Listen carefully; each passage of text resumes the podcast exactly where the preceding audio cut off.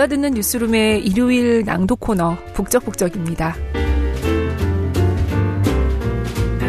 안녕하세요. 저는 보도국 문화과학부 조지현 기자입니다. 오늘은 눈이 왔어요. 엥? 눈 안 오는데 웬 눈? 하셨죠. 제가 이번 주는 취재 일정이 꼬여가지고요. 지금 화요일에 녹음을 하고 있거든요. 나중에 이걸 들으면 분명 기억이 안 나겠지만 2016년 1월 26일엔 눈이 왔답니다. 어, 이번 주 책 얼른 소개할게요. 이번 주에 읽어볼 책은 조지 오웰의 1984입니다. 책 표지를 짠 넘겨서 조지 오웰 소개를 볼게요. 어, 1903년에 영국의 식민지였던 인도 벵골주에서 태어났고 본명은 에릭 아서 블레어래요. 두 살 때 영국으로 왔고 이후에 버마에서 경찰로 근무하면서 이때 인간이 인간을 지배한다는 것에 강한 혐오감을 느끼게 됐다고 써 있습니다. 조지 오웰은 동물농장 많이들 읽으셨죠. 중고등학교 때 필독도서 리스트에 꼭 있던 그리고 카탈로니아 찬가, 위건부두로 가는 길, 나는 왜 쓰는가 등의 작품을 발표했습니다. 그리고 1950년에 47세로 세상을 떴습니다. 어, 이 책 1984는 여러 번역본이 있는데요. 제가 오늘 가져온 건 민음사 세계문학 전집 77권 번역가 정회성 씨가 옮긴 책입니다. 이 표지에 빨갛게 핏발이 선 눈을 부릅뜨고 있는 이미지가 있어요. 데일 오델이라는 작가의 빅브라더라는 작품이라고 하네요. 이 빅브라더라는 말 참 많이 듣고 또 많이 쓰죠. 바로 이 소설 1984에 나오는 존재잖아요. 그래서 이 소설을 읽지 않았어도 왠지 내용을 아는 것 같은 생각이 들기도 하고, 아, 언젠가는 읽어야지 하고 생각만 하다가 막상 안 읽게 되는 것 같아요. 오히려 이 책 1984에서 영감을 얻어서 제목을 살짝 바꾼 무라카미 하루키의 1Q84를 더 많이 읽으셨지 않았을까 싶기도 합니다. 근데 처음 읽기 시작하는 계기가 없어서 그렇지 또 한 번 잡으면 계속 읽게 되잖아요. 그래서 이참에 한번 앞부분을 들어보시고 이어서 읽으시면 좋을 것 같습니다. 오늘도 당독을 허락해주신 민음사에 감사드립니다. 오늘은 소설의 제일 앞부분, 일부의 첫 페이지부터 읽으려고 합니다. 시간적 배경은 책 제목처럼 1984년이고요. 영국이 배경인데 이 시점에서는 영국 사회주의를 줄여서 영사라는 이름으로 책 속에서 불려요. 그리고 대륙 이름도 지금 우리가 알고 있는 이름과 달라요. 신어라고 새로운 말이라는 뜻이겠죠? 기존의 말을 조합하거나 바꾼 이 새로운 말을 쓰거든요. 그래서 들으시면서, 어, 대륙 이름이 이상한데? 하실 거예요, 아마도. 오늘 읽을 부분에서는 윈스턴 스미스라는 주인공이 등장하고요. 어, 빅브라더를 추종하는 사회가 어떤 분위기인지가 잘 나옵니다. 그럼 책 속으로 들어가 보시죠.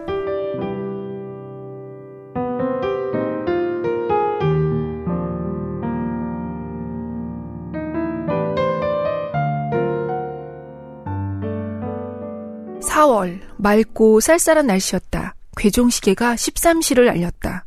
윈스턴 스미스는 차가운 바람을 피해 턱을 가슴에 쳐박고 승리 맨션의 유리문으로 재빨리 들어갔다.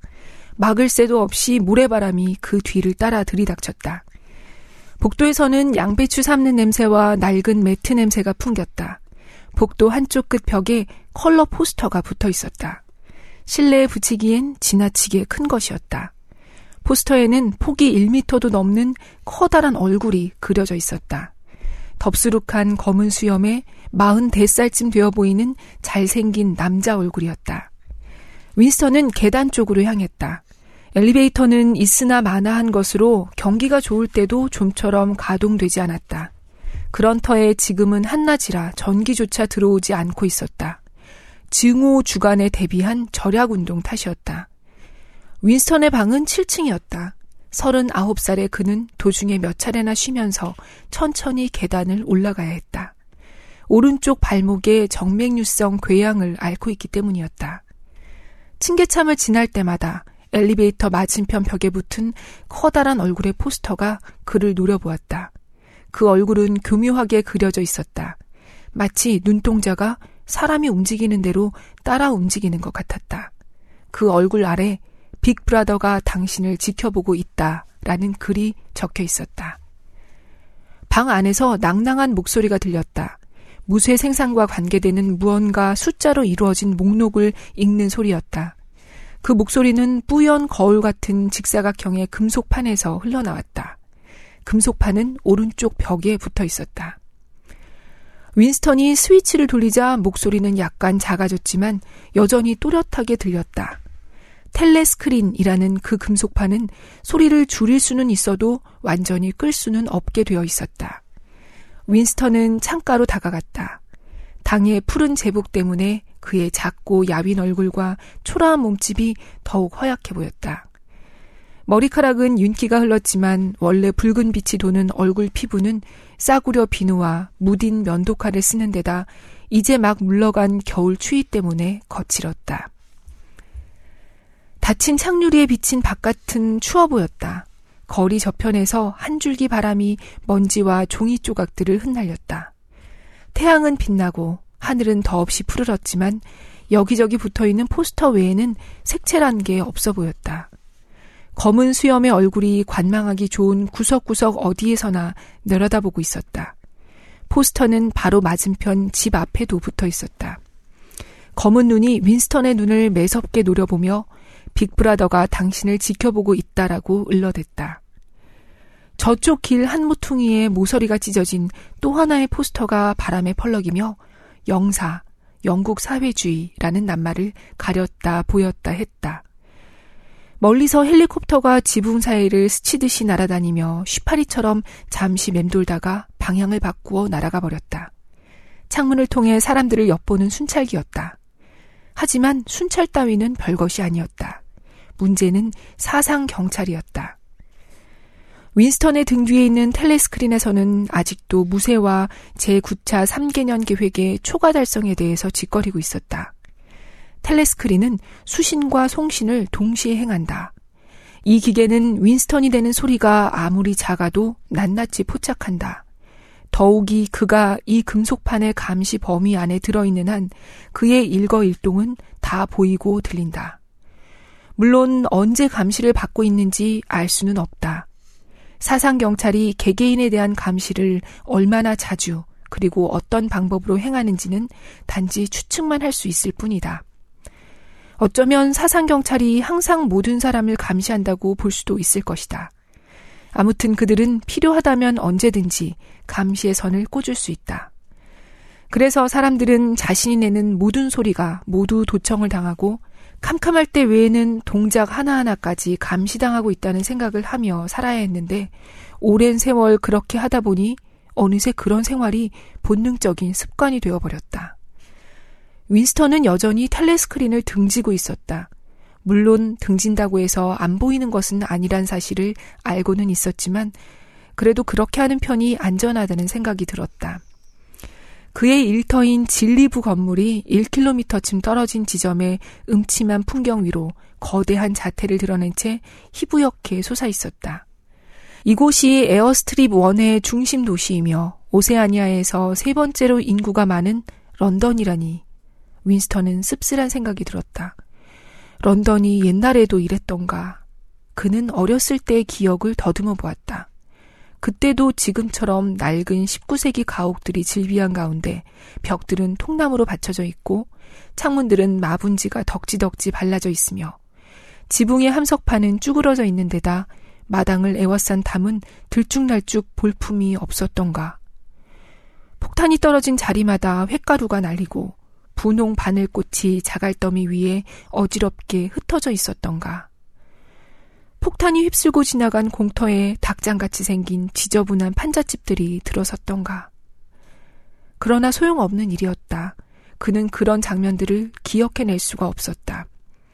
어린 시절에 대해서는 아무런 배경이 없는 데다 뭐가 뭔지 분간할 수도 없는 그저 환한 그림 같은 일련의 정경만이 남아있을 뿐이었다. 신어로 진부라고 하는 진리부는 다른 건물들과 판이하게 달랐다. 흰색 콘크리트로 번쩍이는 피라미드 모양의 그 웅장한 건물은 층마다 계단식으로 쌓아 올려진 채 300m나 하늘 높이 솟아 있었다. 흰 건물의 전면에는 윈스턴이 서 있는 곳에서도 훤히 보이는 당의 세 가지 슬로건이 우아한 필체로 쓰여 있었다.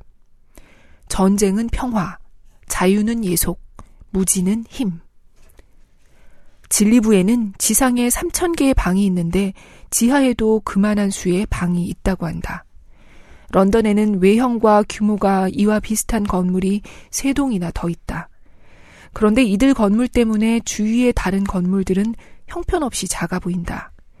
그래서 승리 맨션 지붕에서는 이 네 건물을 한꺼번에 볼 수가 있다. 이 건물들은 모두 정부 기관이 들어서 있는 네 개의 청사이다. 보도, 연예, 교육 및 예술을 관장하는 진리부, 전쟁을 관장하는 평화부, 법과 질서를 유지하는 애정부, 경제 문제를 책임지는 풍요부가 그것이다. 이 이름들은 신어로 각각 진부, 평부, 애부, 풍부라고 한다. 애정부는 그야말로 무시무시한 곳이다. 그 건물에는 창문이 하나도 없다. 윈스턴은 애정부에 들어가 보기는커녕 그 근처에 얼씬거린 적도 없다.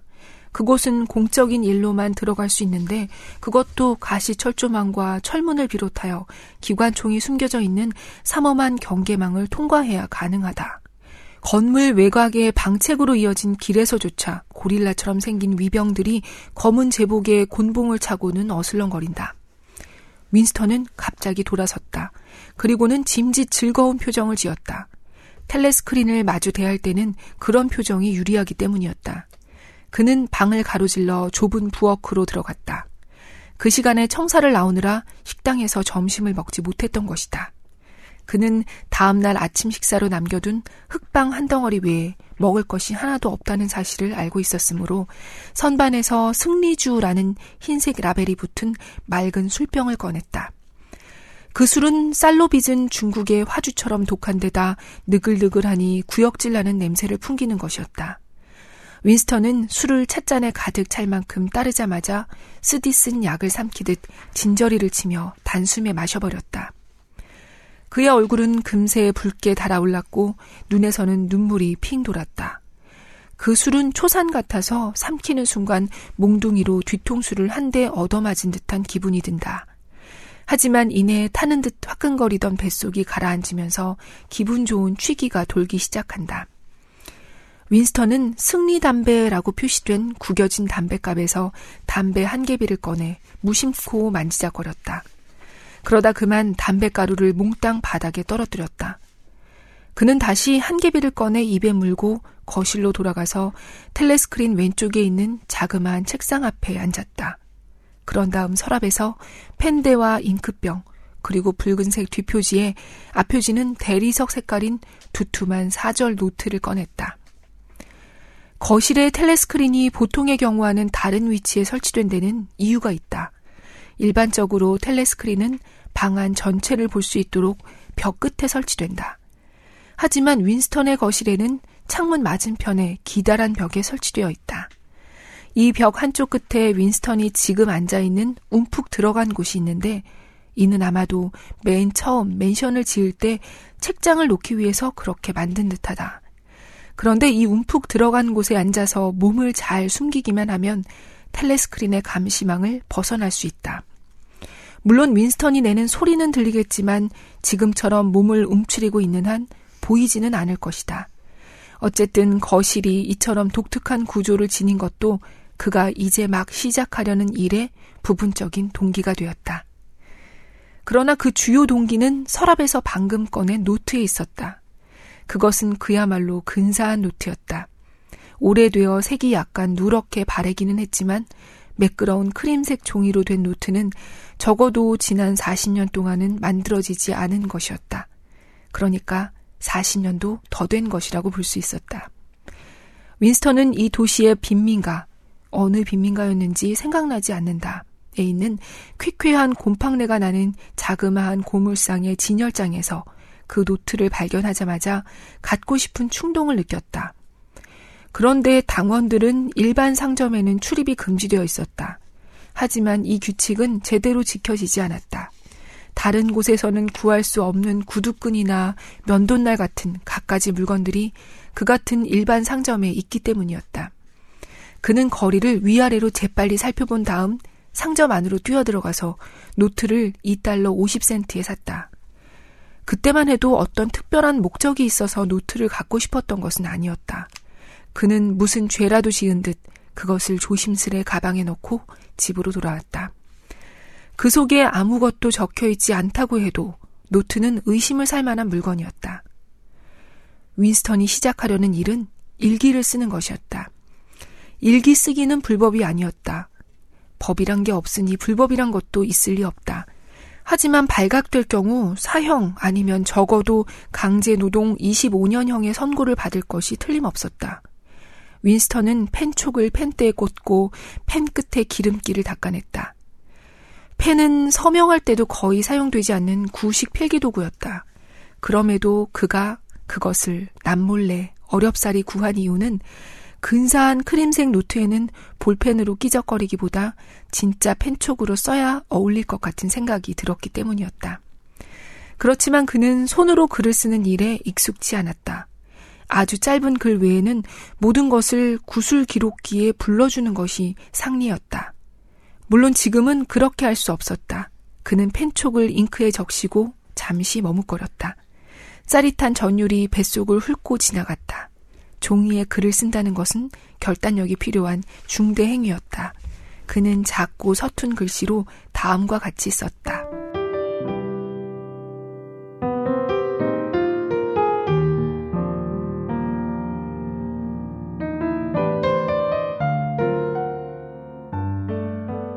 네, 이렇게 해서 윈스턴은 1984년 4월 4일부터 일기를 쓰기 시작해요.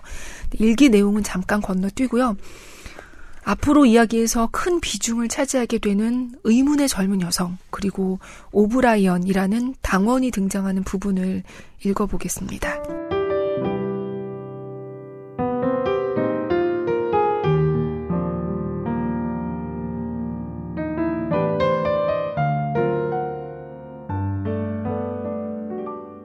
윈스턴은 팔에 쥐가 나서 글쓰기를 중단했다. 도대체 무엇 때문에 이런 쓸데없는 짓거리를 하고 있는지 알 수 없었다. 그런데 그가 쓰기를 중단하고 있는 동안 희한하게도 전혀 엉뚱한 기억이 선명하게 뇌리에 떠올랐다. 아무래도 그것을 적어두지 않으면 안 될 것 같았다. 그는 그제야 비로소 깨달았다. 자기가 오늘 집에 와서 갑자기 일기를 쓰기 시작하기로 작정한 것도 바로 그 사건 때문이라는 사실을. 그처럼 사소한 일도 사건으로 칠 수 있다면 그 사건은 바로 그날 아침 진리부에서 일어났다. 11시쯤이었다. 윈스턴이 일하는 기록국에서 직원들이 맞은편에 커다란 텔레스크린 설치되어 있는 사무실 한가운데로 의자들을 끌어 모아놓고 2분 증오를 준비했다. 이윽고 윈스턴이 가운데 줄에 앉았을 때였다. 앞면만 있을 뿐 대화 한 번 나누어 본 적이 없는 두 사람이 느닷없이 사무실로 들어왔다. 그 중 한 사람은 복도를 오가며 자주 얼굴을 마주친 여자였다. 이름은 모르지만 창작국에서 근무하는 것은 알고 있었다. 가끔씩 기름 묻은 손으로 스패너를 들고 다니는 것으로 보아 소설 제작기를 다루는 일을 맡고 있을 터였다. 27살쯤 되었을까 대담해 보이는 여자였다. 여자는 검은 머리카락에 숱이 많고 얼굴은 죽은 깨 투성이인데다 운동을 한 듯 행동이 민첩했다. 청소년 반성연맹의 휘장인 좁은 진홍색 띠를 작업복 허리에 여러 번 감아 엉덩이 모양이 한층 맵시 있게 돋보였다. 윈스턴은 처음 본 순간부터 그녀가 싫었다. 그럴 만한 이유가 있었다. 그 여자에게서는 하키 운동장이나 냉수욕 또는 단체 행군의 분위기가 느껴졌다. 애써 청결해지려고 노력하는 듯한 인상을 풍기는 것도 마음에 들지 않았다. 그는 거의 모든 여자들, 특히 젊고 아름다운 여자들을 싫어했다. 고집스럽게 당에 충성하는 사람들, 슬로건을 고지곳대로 신봉하는 사람들, 아마추어 스파이들, 이단의 냄새를 귀신같이 맡는 사람들을 보면 거의 여자들, 그것도 젊은 여자들이었다. 그런데 그 여자는 다른 여자들보다 더 위험한 것 같은 인상을 풍겼다. 언젠가 복도에서 서로 지나쳤을 때였다. 그녀가 곁눈질로 슬쩍 쳐다본 순간 윈스턴은 자기 마음속을 훤히 꿰뚫어 본 것 같아서 섬뜩했다. 여자가 사상 경찰의 끈앞풀일지도 모른다는 생각도 들었다. 하지만 그럴 리는 없었다. 그래도 그는 그 여자가 가까이 있을 때마다 적의와 두려움이 뒤섞인 이상야릇한 불안감에 사로잡히곤 했다. 또 한 사람은 오브라이언이라는 내부 당원으로 윈스턴이 잘 알지 못하는 뭔가 대단히 중요하면서도 은밀한 직위에 있는 남자였다. 검은 제복의 내부 당원이 가까이 다가오자 의자에 앉아있던 사람들이 일제히 입을 다물었다. 오브라이언은 몸집이 크고 건장했다. 그런데다 목이 굵고 얼굴이 우락부락하게 생겨 우스꽝스러우면서도 어딘지 야비한 인상이었다. 그러나 겉모습은 험상궂어도 그 태도에는 매력적인 구석이 있어 보였다. 그는 버릇인 듯 콧잔등에 내려온 안경을 축혀 올리곤 했다. 그런데 그것이 어떻다고 명확히 말할 수는 없지만 묘하게 세련된 듯 보이면서 상대방의 긴장을 풀어주었다. 그의 제스처는 18세기의 귀족들이 손님에게 담뱃값을 내놓는 모습을 연상시켰다. 윈스턴은 최근 몇 년 동안 오브라이언을 12번쯤 보았을 것이다. 그가 오브라이언에게 마음 깊이 끌리고 있는 것은 단지 그의 도시인다운 세련된 태도와 권투 선수 같은 체격이 풍기는 묘한 대조에 흥미를 느꼈기 때문만은 아니었다. 그보다는 오브라이언의 정치적인 신조가 불완전하리라는 은밀한 믿음, 아니 단순한 믿음이 아니라 그렇게 되기를 바라는 희망 때문이었다. 그의 얼굴에는 어쩔 수 없이 그런 것을 느끼게 하는 무엇인가가 있었다. 어쩌면 그의 얼굴에 쓰여 있는 것은 이단이 아니라 단순한 지성일지도 모른다. 어쨌든 telescreen이 없는 데서 단둘이 만날 수만 있다면 한 번쯤 말을 걸어봄직한 사람이었다. 그러나 윈스턴은 그런 생각을 실행에 옮길 마음은 조금도 없었다. 어차피 그렇게 해볼 방법 같은 것도 없는 상황이었다. 오브라이언이 손목시계를 힐끗 바라보았다. 표정으로 보건대 11시가 거의 다 된 것을 알고 2분 증오가 끝날 때까지 기록국에 머물러 있기로 작정한 것 같았다. 그는 윈스턴으로부터 두 자리 건너 같은 줄에 앉았다. 그들 사이에는 윈스턴의 옆 책상에서 일하는 갈색 머리의 자그마한 여자가 앉아 있었다. 검은 머리 여자는 바로 그 뒤에 자리 잡고 있었다. 어느 순간 마치 기름을 치지 않은 거대한 기계 소리처럼 기분 나쁜 굉음이 사무실 끝에 있는 커다란 텔레스크린에서 울려 나왔다. 그 소리는 이가 악물리고 목 뒤에 머리카락이 곤두설 정도로 무시무시했다. 증오가 시작된 것이다. 여느 때와 마찬가지로 인민의 적인 임마누엘 골드스타인의 얼굴이 스크린에 나타났다. 여기저기에서 관중의 야유가 터져나왔다. 갈색 머리의 자그마한 여자는 두려움과 혐오감이 뒤섞인 비명을 꽥꽥 질러댔다. 골드스타인은 오래전, 얼마나 오래전인지는 아무도 기억하지 못한다. 당의 지도급 인물로서 빅브라더와 거의 맞먹는 지위를 누렸는데 반혁명 활동에 가담하여 사형 선고를 받았다가 용케 탈출한 뒤 감쪽같이 종적을 감춘 변절자이자 반동분자였다. 이분 증오의 프로그램은 날마다 바뀌었지만 중심 인물은 언제나 골드스타인이었다. 그는 최초의 반역자요, 당의 순수성을 처음으로 모독한 인간이었다. 그 후에 일어난 모든 반당죄, 즉 반역과 파업행위, 이단과 탈선 등은 그의 사주에 의해 생겨난 것이었다. 골드스타인은 아직도 어디에선가 생존해 있어 음모를 꾸미고 있을 터였다. 소문에 의하면 그는 바다 건너 어딘가의 나라에서 외국인 후원자의 보호를 받고 있거나 이 오세아니아의 깊은 은신처에 숨어 있다는 것이었다.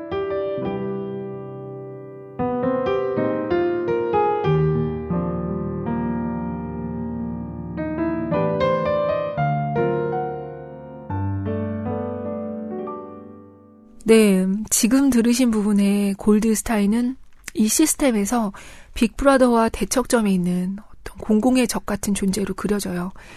체제를 전복시키려는 지하 조직의 우두머리라고 묘사되어 있고요. 이 조직이 형제단이라고 불립니다. 형제단 역시 앞으로의 이야기에 큰 축을 이루게 됩니다. 어, 이제 다시 윈스턴의 일상으로 돌아가 볼게요.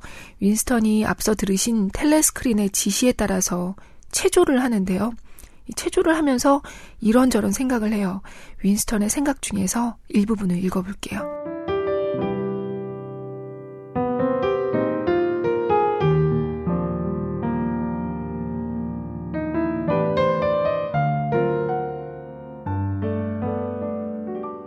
만약 당이 과거에까지 손을 뻗어 이런저런 사건을 가리키면서 이런 것은 절대로 없었다라고 말한다면 이는 단순한 고문이나 죽음보다 더 무서운 일이리라.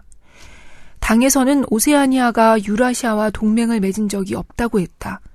하지만 윈스턴 스미스는 오세아니아가 4년 전에 유라시아와 동맹을 맺었던 사실을 알고 있다. 그런데 이런 지식이 어디에 존재하는 것일까?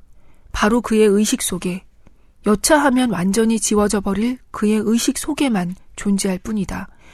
그래서 만일 사람들이 당의 거짓말을 믿는다면, 그리고 모든 기록들이 그렇게 되어 있다면, 그 거짓말은 역사가 되고 진실이 되는 것이다. 과거를 지배하는 자는 미래를 지배한다.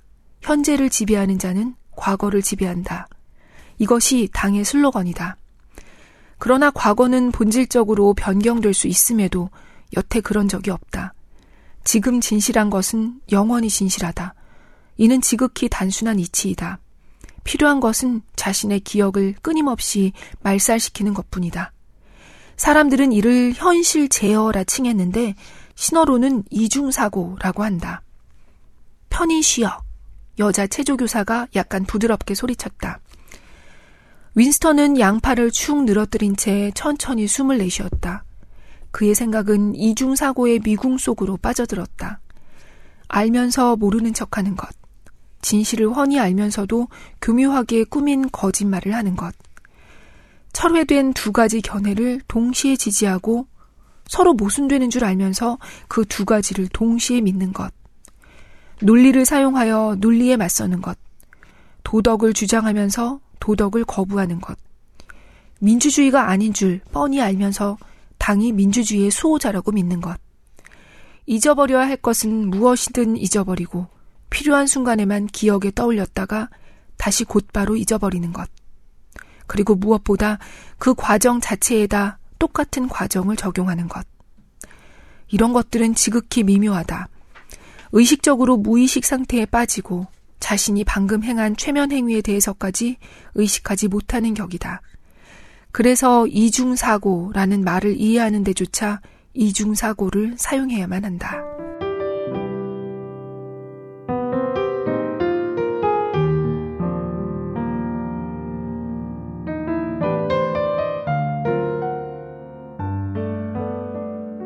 네, 이 앞서 들으셨듯이 윈스턴이 진리부라는 데서 일하고 있잖아요. 진리부 기록국에서 하는데 윈스턴이 하는 일이 이렇게 과거를 없애고 새로운 과거를 만들어내는 기록을 관리하는 일이에요.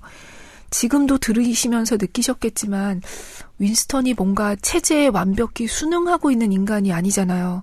그래서 앞으로 많은 일들이 벌어집니다. 그 윈스턴이 일기를 쓰기 시작했던 것도 그거의 시작이라고 볼 수 있을 것 같아요. 근데 이 많은 일들이 여기서 미리 다 얘기해버리면 안 되죠. 책 읽는 재미가 확 떨어지겠죠. 조마조마하게 읽으세요. 어, 오늘은 지금 녹음을 화요일에 하고 있잖아요. 이제 취재 일정이 꼬여서 녹음을 일찌감치 하게 됐는데요. 일요일까지는 너무 한참 남았네요. 그래서 그 사이에 댓글 달아주신 분들 계실 것 같은데 감사 인사를 미리 드릴게요. 청취자분들 늘 고맙습니다. 그리고 선물 이벤트도 있어요. 청림 출판사에서 제공하는 이벤트인데요. 어, 이메일로 책 받으실 주소하고 전화번호 남겨주시면 10분께 이 최근에 나온 김성준 앵커의 따끈따끈한 책, 뉴스를 말하다를 청림 출판사에서 보내드립니다. 메일은요, 북적북적 메일이에요. 어, 주소가 북인데요. book 골뱅이 sbs.co.kr 다시 한번 불러드릴게요. book 골뱅이 sbs.co.kr로 보내주시면 됩니다. 이 책 그 뉴스를 말하다 궁금했는데 읽어봐야지 하셨던 분들 메일 보내주세요. 메일이 도착한 순서대로 10분께 책이 도착하도록 출판사에 잘 전달하겠습니다. 오늘도 들으시느라 수고 많으셨습니다. 제가 일요일에 모니터 해보면 듣는 것도 힘들더라고요. 그래도 재미있게 들으셨기 바라고요. 주변에 소문도 많이 내주세요. 너 혹시 북적북적 아니? 이렇게 다단계처럼. 저는 다음 주에 다시 올게요. 안녕히 계세요.